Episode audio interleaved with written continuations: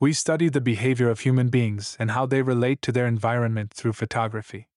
This is a return to our origins, something that has helped us to get to know ourselves and to distance ourselves from the dystopia of the society in which we live.